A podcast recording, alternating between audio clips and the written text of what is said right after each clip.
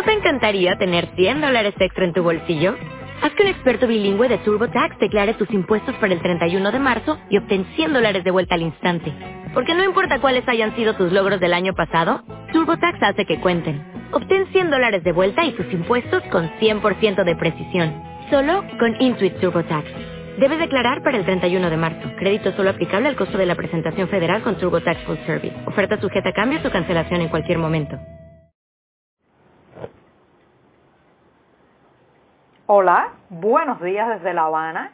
Soy Joanny Sánchez y estoy aquí en este miércoles, el mismísimo centro de la semana y como es tradicional ya abriendo de par en par esta ventana 14 para asomarme e invitarlos a todos ustedes a que se asomen junto a mí a los temas y las noticias más importantes de este 25 de marzo de 2020 aquí en Cuba.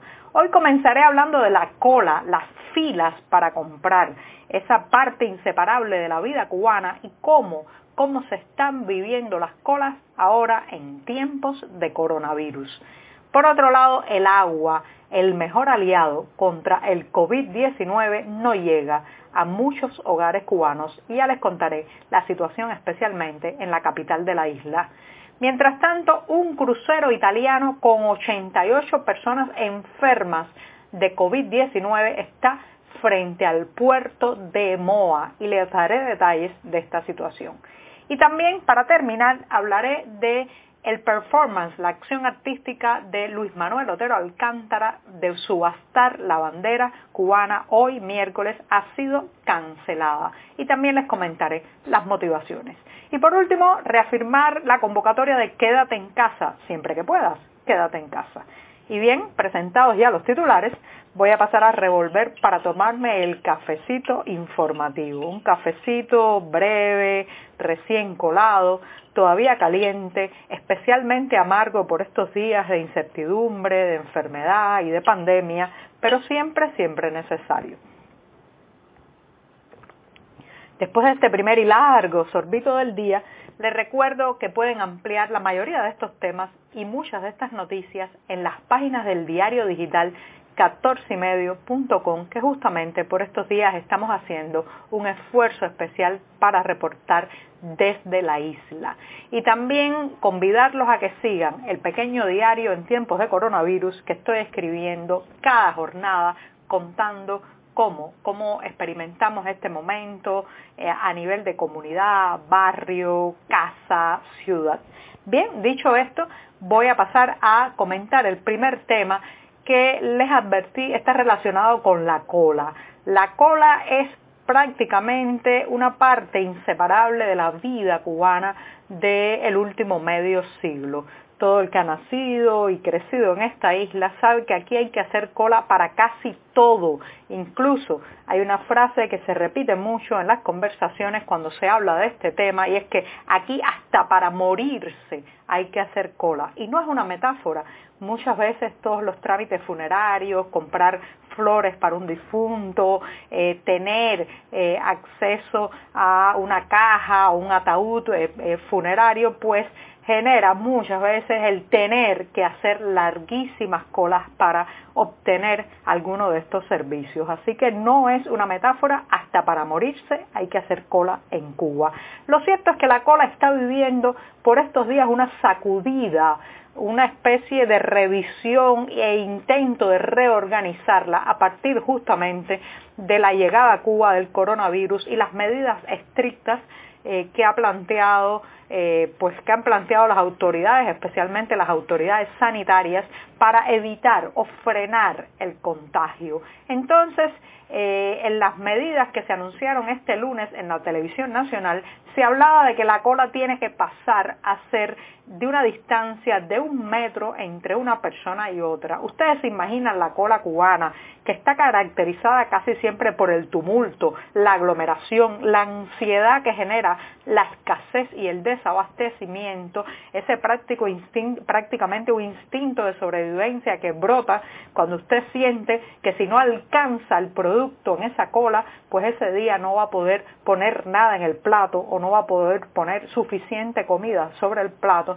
pues todo eso genera eh, muchas veces eh, una dinámica de la cola en Cuba que está marcada por las peleas, los insultos, las broncas, los empujones, la aglomeración, como decía hace un rato, y también por una serie de fenómenos como el que se cuela, el colado, que no respeta la cola y se pone por delante, el colero, que es el que eh, pues hace la cola para después vender su turno, el que rota, porque cuando le llega ya la posibilidad de comprar o no tiene el dinero o está esperando a alguien, en fin, toda una dinámica de la cola con la que hemos vivido y crecido. Y ahora, ahora esa célula básica de la organización social cubana pues está obligada a ser replanteada precisamente porque en las colas está uno de los focos principales de peligro para el contagio del coronavirus.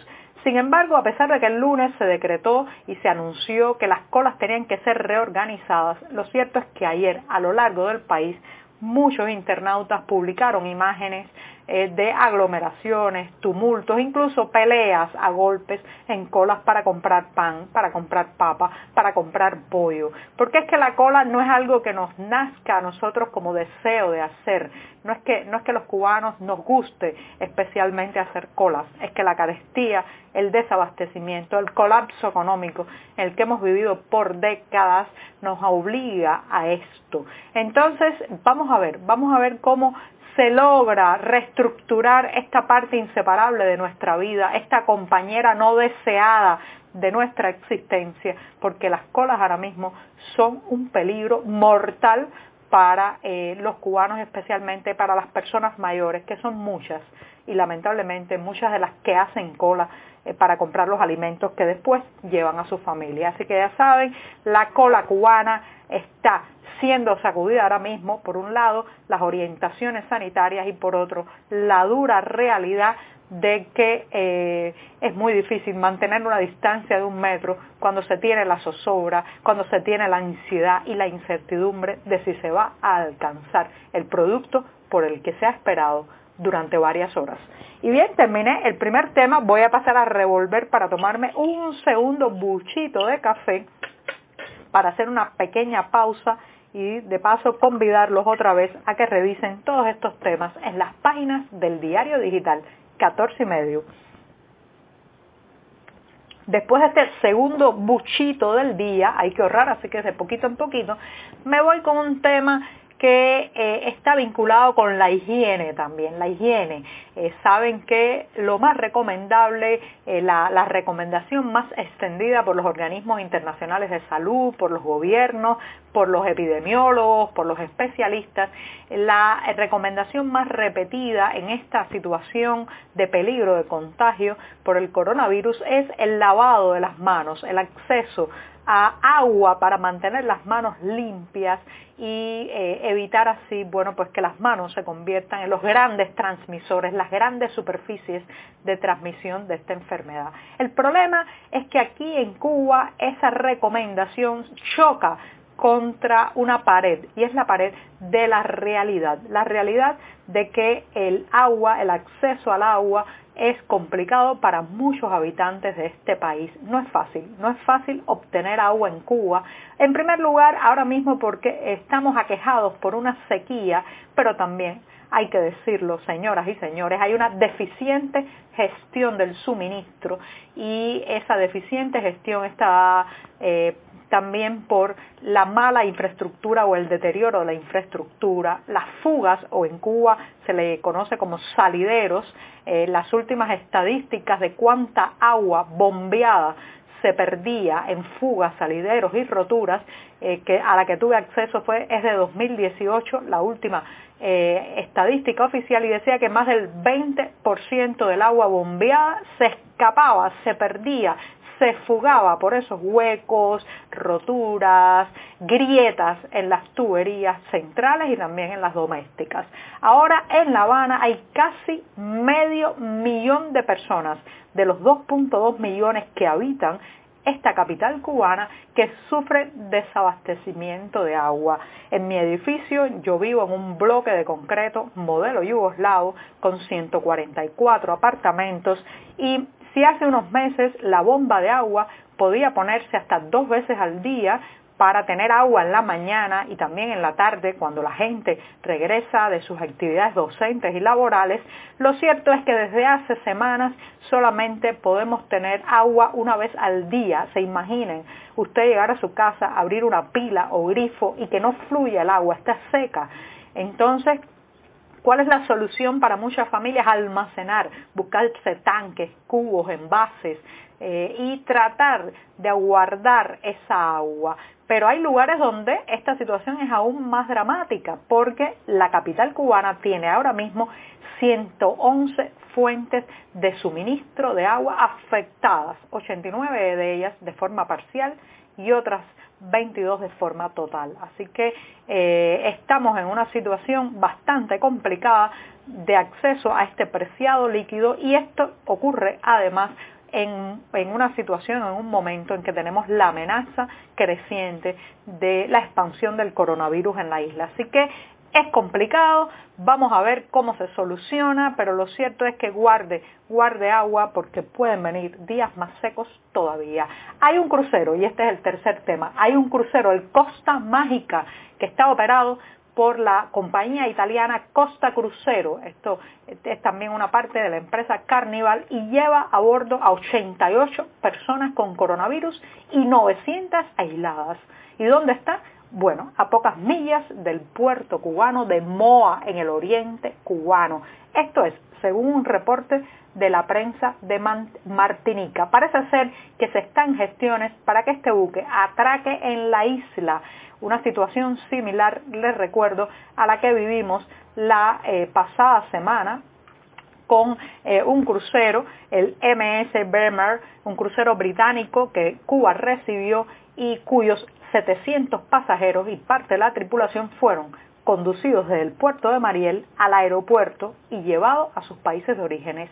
La diferencia, la diferencia es que ahora y desde ayer se ha decretado el cierre de las fronteras a turistas extranjeros. Entonces, el gesto de solidaridad, de ayuda a estos enfermos a bordo del Costa Mágica puede tomarse con eh, la, eh, la prohibición o la limitación de acceso de turistas al país. Vamos a ver qué van a hacer las autoridades cubanas, pero por el momento el crucero está cerca de Moa, tiene 88 personas con coronavirus y 900 aisladas según, según la prensa de Martinica. Los que esperaban hoy la subasta de la bandera cubana que iba a ser el artista Luis Manuel Otero Alcántara está cancelada. Eh, el creador eh, ha decidido posponer esto por la reacción que ha recibido, por una parte reacciones bastante virulentas a favor y en contra, pero sobre todo ha entendido que no es el momento. Quería, quería subastar la bandera y usar ese dinero para el beneficio de los damnificados por el coronavirus en Cuba. Y con esto me despido recordándote, quédate en casa, siempre que puedas, quédate en casa. Hasta mañana y muchas gracias. Dale más potencia a tu primavera con The Home Depot. Obtén una potencia similar a la de la gasolina para podar, recortar y soplar con el sistema OnePlus de 18 voltios de Ryobi desde solo 89 dólares. Potencia para podar un tercio de un acre con una carga. Potencia para recortar el césped que dura hasta dos horas. Y fuerza de soplado de 110 millas por hora. Todo con una batería intercambiable. Llévate el sistema inalámbrico OnePlus de 18 voltios de Ryobi. Solo en The Home Depot. Haces más. Logras más.